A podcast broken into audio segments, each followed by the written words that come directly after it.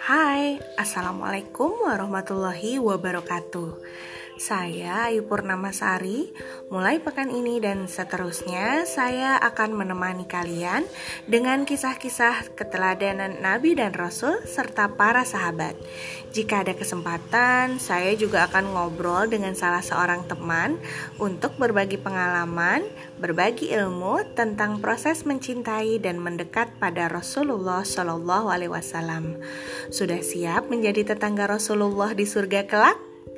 Mari berkisah.